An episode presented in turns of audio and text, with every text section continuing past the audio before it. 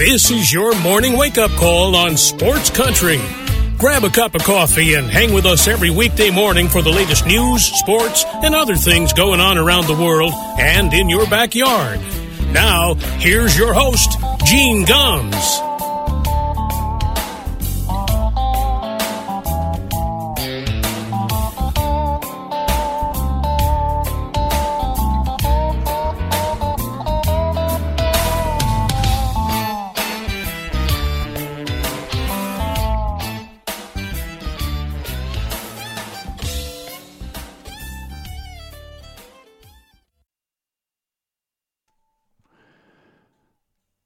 Well, good morning, everybody. It is six minutes past nine o'clock here in Hayesville, North Carolina. Welcome to a Friday morning wake up call on Sports Country Radio. Last day of March, the 31st of March, 2023. Getting ready for a, uh, a big basketball weekend. Of course, uh, Major League Baseball opening the season yesterday, which is where my life begins. my wife is really thrilled that we'll have baseball just about every day between now and the end of October. It's a beautiful thing. Um, apologize for not being here the last couple of days. I ended up with a uh, uh, a, a case of poison ivy that uh, went into my eyes and uh, other unmentionable places, and it was so bad my eyes were uh, practically sealed shut for two days my wife probably wishes my mouth was sealed shut for two days, but my eyes were. I, you know, I ended up going to the doctor, got a steroid shot, and then six days worth of steroid pills. So I have so much energy this morning now that my eyes are open that I will probably clean and paint the entire house and maybe everybody in the neighborhood too. Um, running on very little sleep because steroids do that to you. I got, I think I got about three hours each of the last two nights. So Anyway, so we uh, we got a lot to talk about this morning. Before we get to the baseball from yesterday, a couple of quick things. If you remember the last time we were here on uh, Tuesday, we talked about uh, uh that debacle with the school in uh, Florida that fired their principal because uh, the the statue of David was shown in an art class, and come to find out that this small school, it's a a magnet school in Florida, was aligned with a college in Michigan uh, they had a relationship with them uh, to use their uh, classical education curriculum.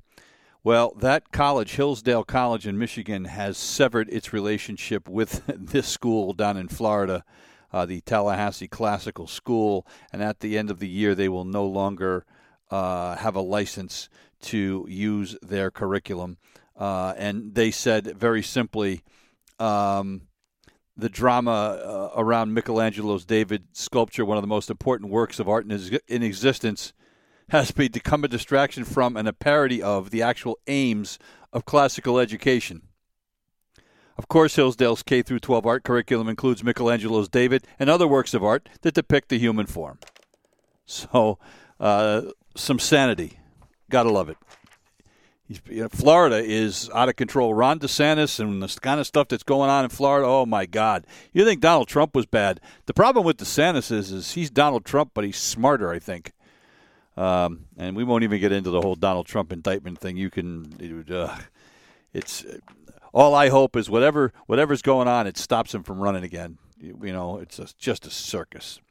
Anyway, um, just before the opening day games, word came down that Major League Baseball and the minor leaguers have reached a tentative deal on the first collective bargaining agreement that includes minor league ball players. Of course, uh, the uh, minor league players are now being represented by the MLB Players Association. Well, this tentative deal that they've got, it still has to be voted on by the players and ratified by the owners. But if this comes to fruition, uh, it is a huge boon to minor league players. Um, AAA players right now, one step away from the major leagues where the minimum salary is like 700K. AAA players right now make, uh, unless they have a deal in their contract that they sign with the club, are making about 17.5 a year, and they only get paid during the season. That will uh, double to 30, almost $36,000 a year. Uh, double A players will make it 30 grand. High A will make 27. Single A 26. Um, you know, which is great. I mean, it's still not a living wage, but we're getting closer. um, and it's about time that something like this happened. I I'm, I I definitely think it will be uh, passed by the players, and then it's just a matter of the owners going for it. And look, uh, it's got some things that gives back to Major League Baseball. That it's going to limit the uh, number of players at uh, uh, on the domestic reserve list from 180 to 165, and so it's to it's to shrink the pool a little bit. But by and large, I think uh, this works out well for the players, including uh, full rights to their name, image, and likeness, which had been controlled by the league. Now they can go out and uh, leverage their own group licensing deals with the Major League Baseball Players Association. Uh, so positive news um, in in the labor front with baseball. So uh, that's good. Now Baseball yesterday. Oh my God, it was so great. Other than the fact that I'm really glad I was not at Fenway Park yesterday. Oh my God. Um, yesterday was the first game that's ever been played at Fenway Park in March. And you know whether it's March 31st or April 30th or April 1st, it doesn't really matter. It's cold in Boston. You shouldn't be playing baseball in Boston in March. You know it's very rare that you get a, a warm day uh, in in April in Boston, and it just yesterday's game time temperature was like 38 degrees, and the wind was blowing. Oh Lord, awful. Um, the pitch clock. The new pitch clock played a role in a lot of games yesterday. Marcus Stroman, the starting pitcher for the Chicago Cubs, has the distinction of being the first regular season pitch clock violation. Uh, didn't bother him. He still pitched six shutout innings, and the Cubs beat uh, Milwaukee 4 0 on opening day. But uh, he was paying too much attention to the runner and uh, took too long to deliver the pitch and got called for ball one. Uh, Raffy Devers of the Boston Red Sox goes down in the books as the first player to strike out on a pitch clock violation. You know, and uh, uh, he was looking down, kicking debris off his cleats, and uh, the umpire said that he wasn't ready in time, and so that was strike three. And look, Alex Cora didn't have any sympathy for Raffy either. He said, "Look, there's no excuse. They know the rules. They went through, you know, a month of spring training with this." Uh, you know, and, and, I don't know if some of these guys thought, you know, that it was going to change when the regular season started, but it obviously didn't. Um, there was a uh, a three pitch walk yesterday. Collin McHugh uh, coming in in relief for the Atlanta Braves got called for a violation uh, that made it a 1-0 count on uh, Jeimer Candelario. He threw three more balls, so essentially it was a three pitch walk. And you know we're going to see things like that. Uh, you know, it happened in the Mets game with Jeff McNeil. He was pissed off. He was watching the runner retreat to first base after a foul ball and because he didn't get back in the box and he was watching uh, his teammate get back to first, he got called for a violation because he wasn't ready. And, and you know, look, I, I think that some of this is a little silly, like the, the, O'Neill thing, for instance. You know, where he's waiting for his teammate to get back to first base before he steps in. Um, it seems to me there should be a little leeway uh, with the umpires as to when that pitch clock starts. But right now, it seems like there is no leeway. It is just, you know, uh, the ball is foul, the ball, whatever. As soon as the ball is back to the pitcher, boom, the clock starts, and nobody seems to care what else is going on in the field. Um, but anyway, um, and as far as the Red Sox game, well, 2023 was very reminiscent of 2022. Can we throw a damn strike? I'm begging you. You know, look, there was much made of the fact that the Red Sox went out and signed all these relievers. You know, that it was going to be, you know, a new day with the Boston bullpen. And they went out and they signed Corey Kluber. Um, and Corey Kluber is a guy that doesn't walk a lot of people. You know, last year with the Tampa Bay Rays, he threw 164 innings. He only walked 21 guys all year. He walked four yesterday. The Red Sox pitchers walked nine guys. Nine. And their offense tried like hell to make up for it late. But, you know, it's trying it's like trying to close the barn door after the horse got out. So Corey Kluber last three and a third innings, six hits, five runs, four walks, gave up two bombs, including one to Adley Rutschman, who had a uh, a day to remember. Five for five for the kid that was the runner up in the Rookie of the Year voting last year. You know, uh, uh, you know, look, this kid is a really good player. And he parked one in the right field seats. And look, he became the first catcher to go five for five on opening day, and the first catcher on any day to go five for five and hit a home run. I mean, all time. so uh, it was as good as it gets. Um, but after they get Kluber, they bring in Zack Kelly, who promptly throws a wild pitch, then walks a guy, gets a couple of strikeouts, but walks another guy, forces in a run. I mean, unbelievable. Then they bring in Ryan Brasier, the guy that a lot of us didn't think should be on the damn roster to begin with, right? So Brasier comes out for the sixth inning. What does he do? He plunks the first guy. Now, then he gets a double play, and you're thinking, all right, great, disaster's going to be averted. Well, then what happens? Walk, stolen base, RBI single, stolen base, wild pitch, walk, stolen base, RBI single, and then finally a line out to center. And it's 8 to 2. Ryan Brasier was an absolute disaster. Two hits, three runs, two walks, a hit batter. Through 35 pitches in an inning. Then they bring in Kaleb Ort, another guy. I don't understand what the hell he's doing on the roster. Down in uh, a spring training, he was the human equivalent of a gas can.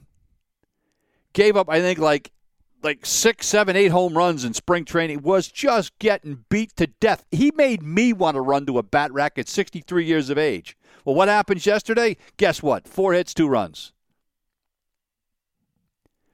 I mean, you know, I don't want to hear, oh, the stuff is there. No, it's not. Stinks. Stinks. So it was brutal. Um, but look, the good news is it's game one. The bad news is if we have 161 more of those, whew, you know, look, fans were booing in the fourth inning yesterday. Look, this team has finished in last place four times in the last 10 years. And people, you know, all the world championships that they've won recently, you know, in, in this century uh, or in the last, you know, 20 years, people don't care. They, what have you done for me lately? That's what baseball is. And I, you know, look, in this division, this American League East with the Yankees, and obviously, the Orioles are going to be a you know they maybe not have maybe they weren't a fluke last year, and the Rays and the Blue Jays. If you're the Red Sox, you can't be you know six games out, seven games out at the end of April. April is huge for the Red Sox. They have got to get off to a good start. If they don't, they're buried. You know, so you don't want to get carried away, but it's hard not to. It really is. Um, the other good news from yesterday, though, Masa Yoshida looks like he can hit a little bit. Had a couple of hits. Um, had an RBI. And he's going to have to learn to hit pitching that is a lot faster than what he sees in Japan. You don't see triple digits in Japan as much as you do here in the United States. But he's going to be able to make adjustments because the other thing he's got to adjust to is the weather. This is a guy that played his entire career in a dome, right? He's not used to playing where it's 38 degrees and windy. So that's that was a good sign. Um, yeah. Other than that, I'm searching. I mean, look, uh, you know, you got to be happy, I guess, if you're the Red Sox and Alex Verdugo hit well at the top of the lineup. Devers had a couple of hits. Justin Turner hit the ball well. I mean, uh, you know, uh, uh, they had a triple in the first inning. But the pitching's got to be better. They cannot continue to run out these relievers and have them walk the ballpark. You can't have your starter walking four guys, a guy who doesn't ever ever walk a lot of people. And especially a guy like Corey Kluber who pitches to contact doesn't have the juice anymore to blow somebody away at 97 miles an hour. You know, his fastball now is like 90. You know, he needs that sinker and he and and in the fourth inning when he got into trouble, everything he threw was up. Just had hit me all over it. So, uh, you know, again, you don't want to overreact. It's game one. However, the Red Sox were the only team in the American League East to lose a game yesterday. We'll get to the rest of that in a bit. Um, since I live down here in North Carolina, and our our quote unquote local team down here is the uh, the Atlanta Braves. They are about two and a half hours from here. About two actually, it's about a little over two hours to the ballpark. Beautiful ballpark. My wife and I went to a game there last year. Uh, the Braves win on day one. Not a surprise. They're playing the Washington Nationals. They beat the Nationals seven to two. However, if you're the Braves, your ace Max Fried leaves the game in the fourth inning with a hamstring. Now they hope they're they're saying it's not serious. It was more of a strain. He's probably going to go on the injured list for 10 days or so, going to miss at least one start, maybe two. They're hoping that's as far as it goes. Uh, but the difference is when the Braves go to the bullpen, their bullpen does a nice job. Right? They go to the bullpen yesterday for five and two thirds. They give up four hits and a run. Lucas Luetge gets the win. And uh, Patrick Corbin started for Washington. And, man, I'll tell you what, Patrick Corbin, when he was in Arizona, looked like he was, you know, going to have himself a hell of a career. But the last uh, couple of years, well, the last few years in Washington have been a disaster. His first couple of years in uh, his first year in Washington, when he came over from Arizona, he was pretty good. But his last three years have been brutal. I mean, listen to this. The last three years with Corbin, not counting yesterday, ERA 4.66, 5.82, 6.31. Notice a trend? he gave up seven hits, a couple of earned runs in three innings yesterday. He left the game with an ERA of six. I mean, just uh, if you're Washington, I know things are bad, but I don't know how long you can go with this guy. My God. Uh, you know, and Washington doesn't help themselves. Their young shortstop yesterday, C.J. Abrams makes three errors in the game. I mean, just you can't you can't do that against a really good Braves team. Uh, Travis d'Arnaud, who is going to be part of a catching tandem with Sean Murphy this year. Uh, they acquired Murphy, of course, from Oakland in the offseason. They had d'Arnaud in it, the designated hitter, yesterday. He went four for five. Murphy is the catcher, went 0 for 5. But look, uh, Ronald Acuna had a couple of hits. Matt Olson with a couple of hits. Ozzie Albies with a couple of hits. You know, just what you would expect. So the Braves get off to a good start, and uh, they will have today off. They will play again on Saturday. Matter of fact, uh, the Red Sox are off today too. Matter of fact, a, a good part of Major League Baseball is off today, um, simply because they a lot of the teams build in an extra day off, knowing that there is a good chance that your first game may not be played uh, because of the weather. So a lot of teams will take uh, the the day after opening day off, and, and that's the case around a good portion of Major League Baseball uh, today. Uh, the Braves' uh, biggest competition for the National League East title this year, the New York Mets, win. They beat the Marlins five to three. Uh, look, the, the Marlins are going to be better this year. Their offense struggled last year, but they did the right thing. They went out and they got some some offense by adding uh, Luis Arraez from the Minnesota Twins. That was a good move for them. And uh, Arraez with a couple of hits yesterday drove in a run. Um, but other than that, the Marlins bats were kind of quiet. Sandy Alcantara started for the Marlins, pitched into the sixth inning, actually went five and two thirds but was up around the 100 pitch mark. They had to take him out. Um, and then the Mets get to the bullpen. Brandon Nimmo, a two run double, the difference in this one in the seventh inning, and the Mets win it 5 3. Max Scherzer wasn't great yesterday. um, but he was okay. But gave up a home run.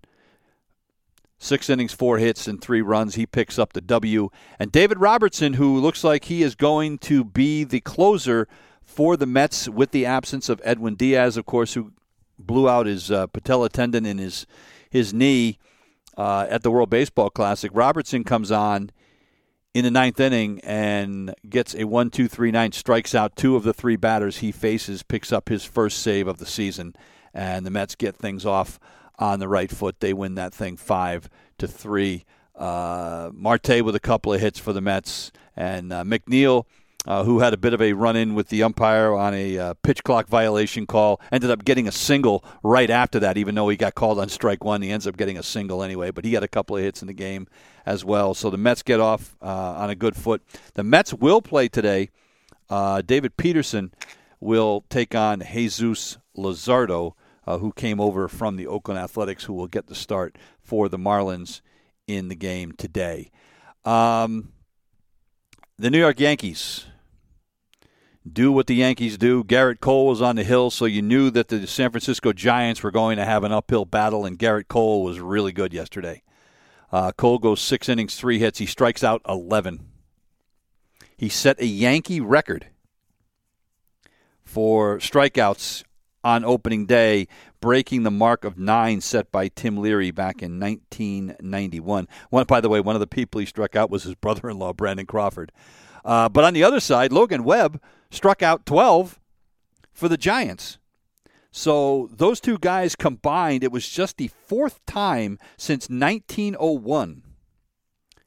Uh, check that third time since 1901 that both pitchers have struck out double digits in a game. The last time it happened uh, was DeGrom and Scherzer did it in uh, 2019 when they faced off against each other. And then back in 1970, Dave McNally uh, of the Baltimore Orioles and Sam McDowell of the Cleveland Indians did it. Uh, so uh, we saw a lot of strikeouts, but you know that's something that uh, uh, we have seen a lot. the Yankee game, by the way, two hours and 33 minutes. You know, and that's one thing with the Red Sox game. They've talked about the pitch clock, and we've you know, all spring training, and we talked about it at the start of the show. Um, it didn't matter in the Red Sox game, three hours and ten minutes.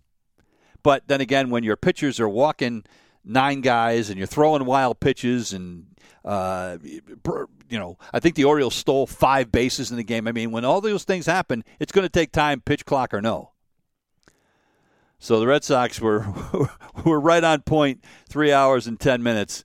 Um, but uh, the Yankees got theirs over in two hours and 33. We're going to take a quick break. When we come back, uh, some more hitting going on. A, a big day uh, in St. Louis, but not for the Cardinals, uh, for the Toronto Blue Jays. Back in a minute. You're listening to the Wake Up Call on Sports Country.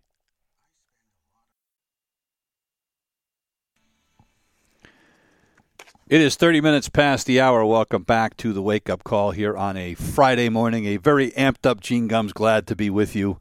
Um, I don't know what I'm going to do with all this energy today. Um, I, I, just I expect at some point when these steroids start to wear off, I'm probably just going to collapse for a couple of days and sleep. Um, I went. I tried to sleep last night. I was ended up getting up about three o'clock in the morning. That's happened the last two two nights in a row. Got Jesus, jeez. I don't know what I'm going to do with myself.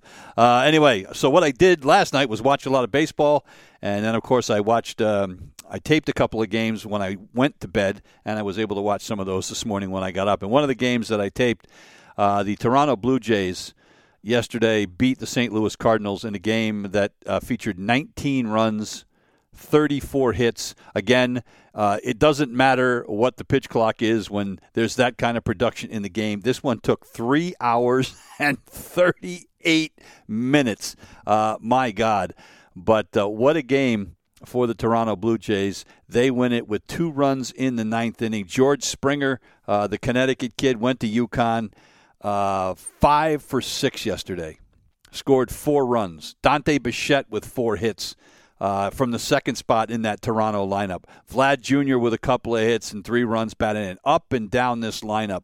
Uh, Chapman had three hits at third base. I mean, they just pummeled the Cardinal pitching staff. Miles Mikolas, uh, their ace, three and a third innings, 10 hits, five runs.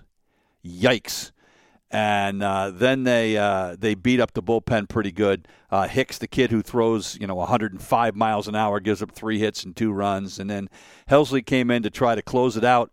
He ends up giving up a couple of hits and a walk, and uh, the uh, Toronto Blue Jays end up winning this thing by a final of 10 to 9. Alek Manoah got the start for Toronto. He didn't fare any better, nine hits and five runs, and uh, then it was a parade of seven relievers for the Toronto Blue Jays uh, that got him through this game. Unbelievable.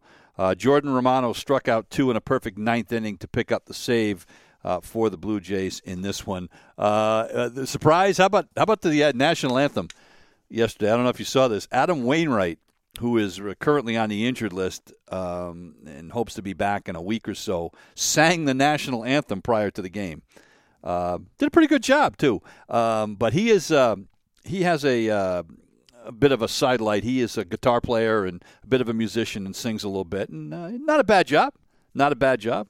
Uh, and doing it in front of 47,000 people. Uh, they will resume that series on Saturday. Again, they have today off. Jack Flaherty is going to start game two for St. Louis, and Kevin Gausman, uh, who was 12 and 10 with a 3.35 ERA, will start uh, for the Toronto Blue Jays tomorrow. Uh, but as I said, the Red Sox the only ones in that American League East to lose yesterday. Hey, the two World Series participants from last year both lost yesterday. The Houston Astros got beat by the Chicago White Sox, three to two. Dylan Cease uh, picked up where he left off last year, six and a third, just two hits and a run. He struck out ten.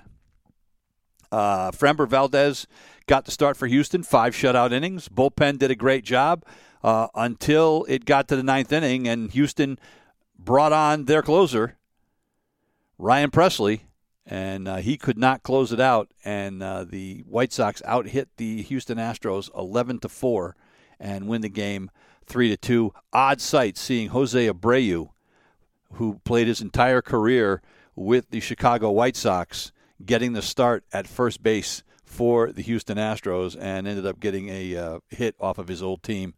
Uh, Houston with just four hits in this game uh, as they go down to defeat three to two. And uh, the Philadelphia Phillies, whew, they would like to forget this one. Uh, look, they knew they had their hands full because they were going to be facing Jacob DeGrom.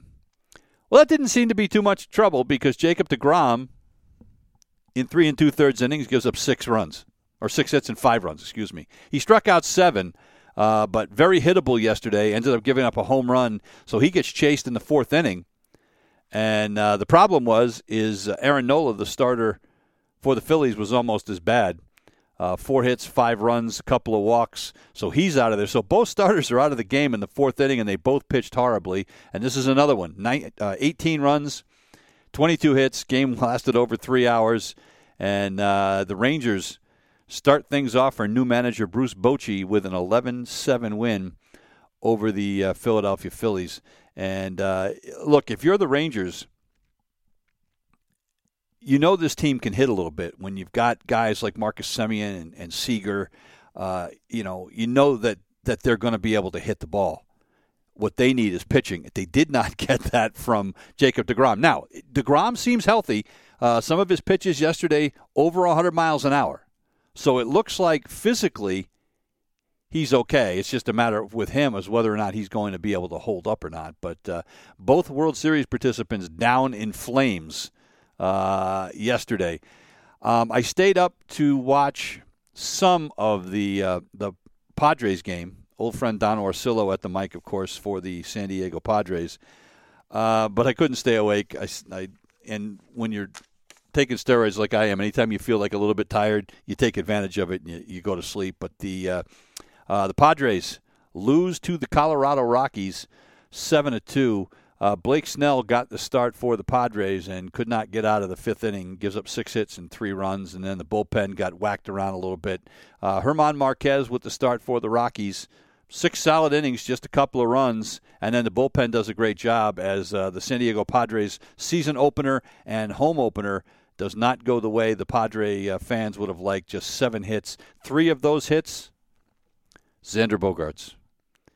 When they, my wife was still up when the game started, and when they were introducing him and he was running out onto the field. And I just I looked at Barb and I said, "That hurts my soul.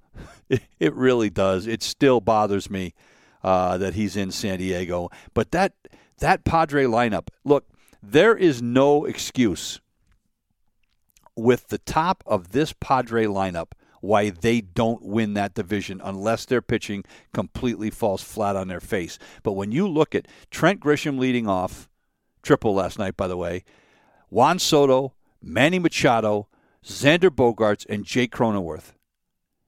And then, of course, they signed Matt Carpenter, who seemed to, you know, resurrect his career in New York last year. But when you look at that that, that top of that lineup, man, they're going to score some runs.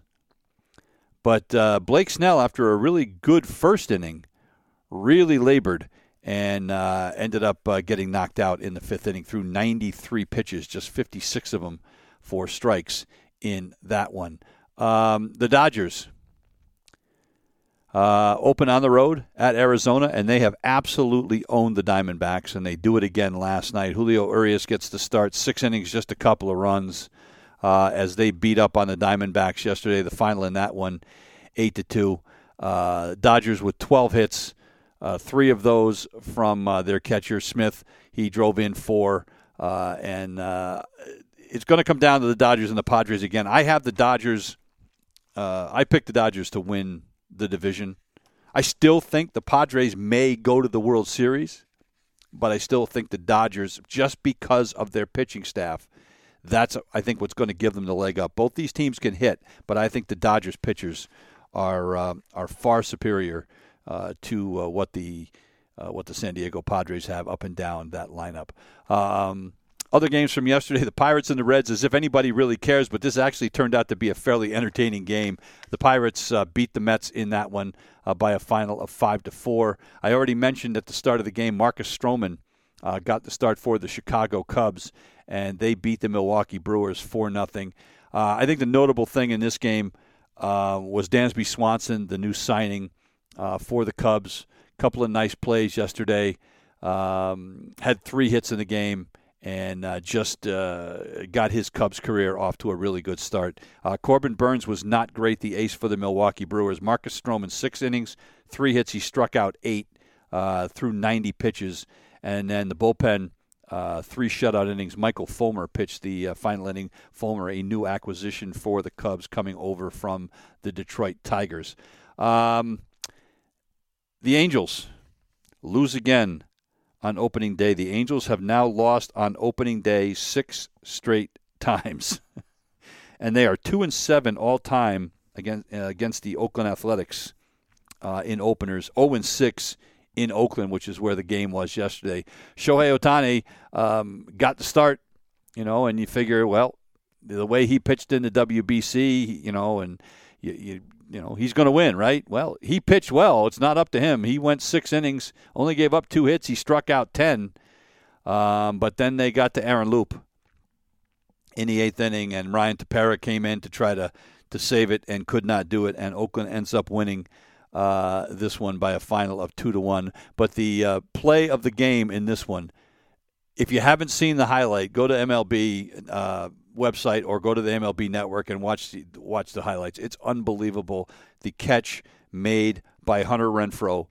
going away from uh, the ball was hit on a line. He's going out. Looks like the ball's going to be over his head. He reaches up with his glove with his left hand and makes a no look catch. He had no idea what this ball uh, was. He just stuck his glove up and made the catch. It was unreal.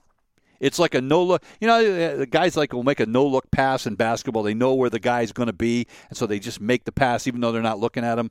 This had to be what it was. He just kind of gauged where the uh, the, the ball was going to land, stuck the glove up, and got lucky. Unbelievable catch. That was so much fun to watch, and people lost their minds as as and rightly so. Uh, the Minnesota Twins opened the season with a shutout win as well. Uh, they pound the Kansas City Royals, pitching for ten hits. Uh, Pablo Lopez, who came over from the uh, Marlins, pitches five and a third shutout innings, and then a great job by the bullpen. Uh, Jhoan Duran gets the save for Minnesota as they give up just those two hits. Zack Greinke got the start for the Royals. Pitched into the sixth, didn't pitch badly, six hits and a couple of runs, but the bats were absolutely silent. Um, and uh, RBIs on this one for uh, Larnach and uh, Donovan Solano driving the runs for the Twins, and they get the season off on the right foot as well. Um, one other uh, quick note, and I should have mentioned this when we were talking about the uh, the Rockies game.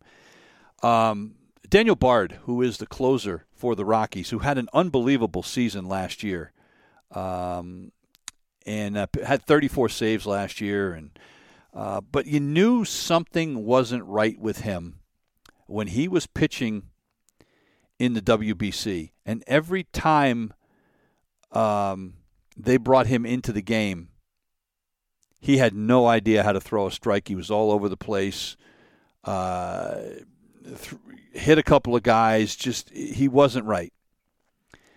And you wondered if those problems that he had in Boston were reoccurring. You know, where he he got you know, for lack of a better term, uh, he got the yips again. And you wondered if he was okay.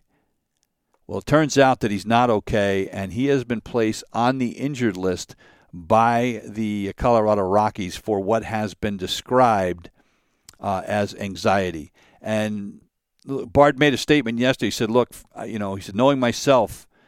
I think taking a step back and taking time to work through things to get it right is the best approach. And he said it was hard to admit, and he and he thanked the Rockies for their understanding. And he said, you know, look, he said I'm lucky uh, that I am in an organization that understands. You know, um, and if you remember when he was in Boston, he was pretty good for a few years, and then all of a sudden he just completely lost it. It's what happened. If you remember Rick Ankiel, uh, former pitcher for the St. Louis Cardinals, um, who looked to be the next big thing, and then all of a sudden he had the same problem. He couldn't throw a strike anymore ended up stepping away from baseball for a few years and came back, but not as a pitcher, came back as an outfielder and turned out to be not uh, not just a hell of an outfielder, but a hell of a hitter as well. And uh, so the second half of his MLB career um, was at a hit as a hitter and an outfielder. But Bard is 37 years old now. And you wonder if, you know, look, he came back in, in 2020, pitched a couple years, and you wonder if maybe uh, maybe he's reached the end of the road. And if and it look, and there's no shame in that you know, there's there's people in sports that have performance issues all the time. You know, and sometimes the, the mind is a is a funny thing, and you just never know. So uh, I hope he's okay. I knew something was wrong when I watched him in the WBC, but at the end of the day, uh, I hope that he is going to be okay, and that if you know he's not able to come back, that he's able to walk away from the game with his head held high and said, "Hey, you know what? I came back. I gave it another shot. I pitched well, and uh, my time is done. And you hope it doesn't uh, spiral into something else. And I don't think it will because after he had the problem the first time, uh, he actually started working with other athletes to try to help them overcome some of the issues that he had. So uh, anyway, I just uh, just wanted to take a minute to uh, to wish him well and hope that uh, that it's not the end of his career, but if it is. he certainly did a great job with the the second act of his MLB career. 46 minutes past hour. We're going to take a break. When we come back, got a few other things to talk about. Of course, March Madness coming up. Final four for both the men and the women. Back in a minute. You're listening to the Wake Up Call on Sports Country. It is 48 minutes past the hour. Welcome back to the Wake Up Call here on a Friday morning. So the Final Fours begin tonight. It'll be the women taking center stage tonight. Um, it'll be LSU and Virginia Tech and then the one that everybody is looking forward to South Carolina and Iowa. A lot of people think that uh, this might break records for uh, the most watched uh, women's basketball game of all time. I don't know whether that's true or not, but it will be interesting. And what makes it even more interesting tonight was that yesterday, Caitlin Clark from Iowa, the junior, has been named the Associated Press Player of the Year. She received 20 of the 28 first place votes from the national media panel that votes on that every week, um, or that votes on the uh, the top 25 each week. The voting was actually done before March Madness began.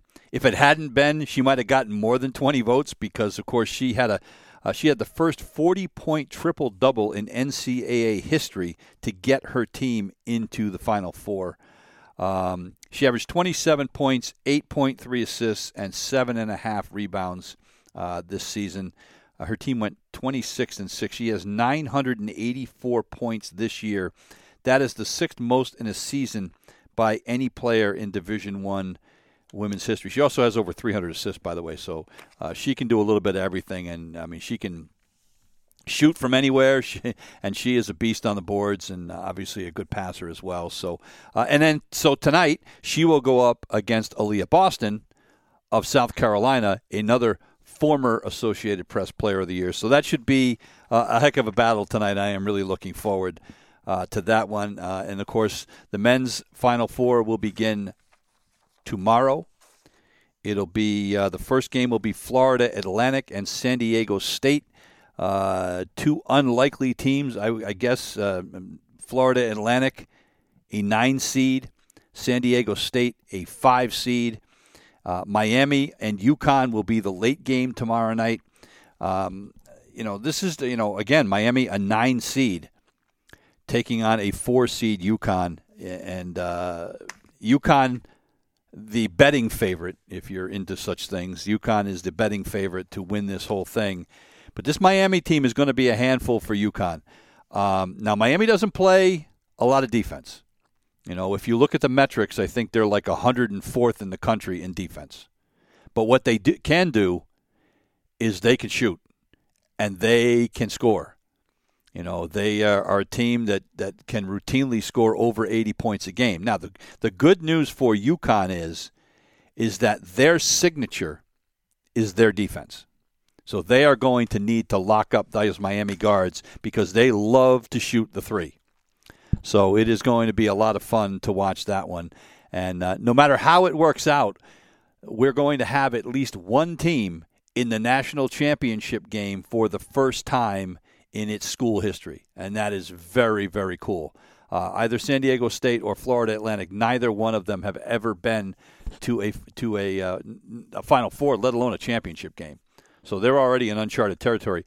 San Diego State has won just one NCAA championship in Division One, and that was a long, long time ago. And it was for a sport they don't even have anymore. It was for men's volleyball. They dropped men's volleyball back in the year 2000, I think. Uh, that's the only time that that school has ever won uh, any kind of an NCAA championship in any sport. Uh, of course, UConn and Miami have certainly done that. I'm not sure about Florida Atlantic, but you know, Miami with their football team, of course, and uh, UConn uh, with men's and women's basketball and uh, field hockey has won a bunch, and uh, their soccer team has been uh, really good. So UConn has been there in many sports before. Uh, but uh, a lot of these teams in uncharted territory. So that's going to be a lot of fun to watch. Uh, the women's championship game on Sunday, the men's championship game coming up on Monday. Other college basketball news Brandon Miller, the freshman forward out of Alabama, has declared for the NBA draft. 6'9, 200 pounds. A lot of people think that he will be uh, a top five pick uh, averaged 18 points a game, almost 19 points a game, eight rebounds, uh, shot 38% from three point range, but has really struggled or did really struggle in the NCAA tournament. His March Mad- his scoreless in his first March Madness game, and then went three for 19, scored just nine points in their Sweet 16 loss to San Diego State.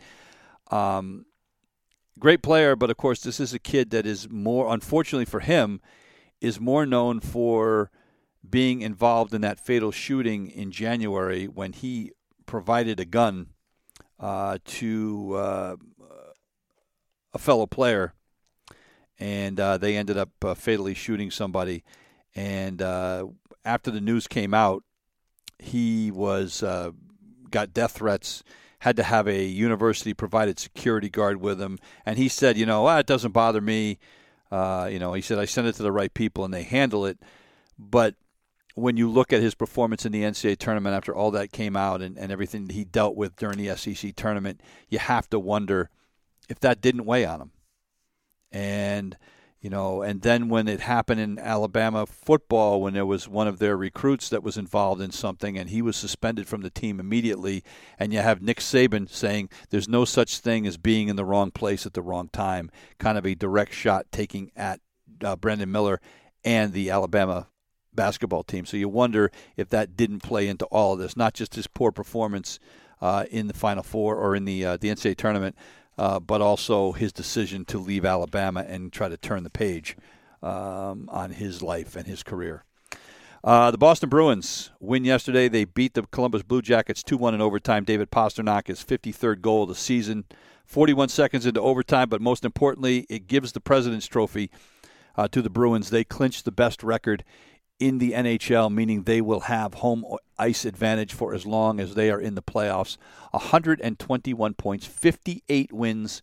Um, they broke a tie with the uh, for franchise victory mark with the uh, 1970-71 team, and they are four away from tying the NHL record of 62 that was set by the Red Wings back in 1996 and Tampa Bay back in 2019. Uh, seven games left, so they would need to win four games to set that record. Uh, Carolina, their closest competitor um, in the uh, Eastern Conference, lost their game yesterday, so they fall farther behind, and that clinched it uh, for the Boston Bruins.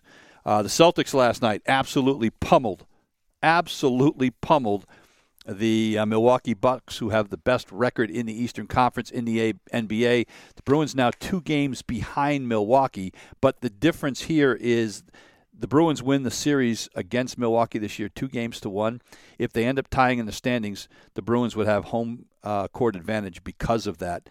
Uh, they beat the crap out of them 139 to 118 back on Christmas Day. The only time they lost to the Bucks this year, they lost in overtime on February 14th, and that's a game where Jaylen Brown, Jayson Tatum, Marcus Smart, and Al Horford didn't play, and they lost in overtime without four of their starters.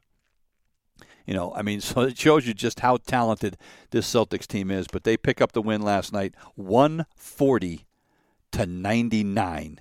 Jayson Tatum had 40 last night. Jaylen Brown had 30. Uh, and the Celtics shot 22 of 43 from three point range. I mean, just an absolute blistering. Uh, Celtics uh, need to keep winning. They can't not afford to stumble again after losing that horrible game to uh, Washington the other day. Uh, they will uh, host the Utah Jazz coming up on Friday. The Jazz on the outside looking into the playoffs right now, so that is a game they have to win. And the Bucks are going to have one. They're going to have their hands full. Uh, they host the Philadelphia 76ers on Sunday.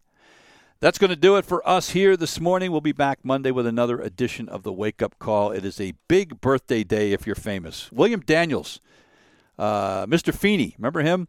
Uh, and uh, he played John Adams in 1776. He's 96 years old today. Shirley Jones from the Partridge Family. I didn't know she was still alive. She's 89 years old today. Uh, Christopher Walken's 80. Uh, Rhea Perlman from Cheers, 75 years old today. Uh, Ewan McGregor of uh, Star Wars fame and a bunch of other movies, 52. And Herb Alpert is 88 years old today. Remember Herb Alpert and the Tijuana Brass God? My father loved them. Well, I can tell you we have never played Herb Alpert on the air uh, on this station before until now. On our way out, here's a little whipped cream from Herb Alpert and the Tijuana Brass. We'll see you on Monday. You've been listening to the Wake Up Call on Sports Country.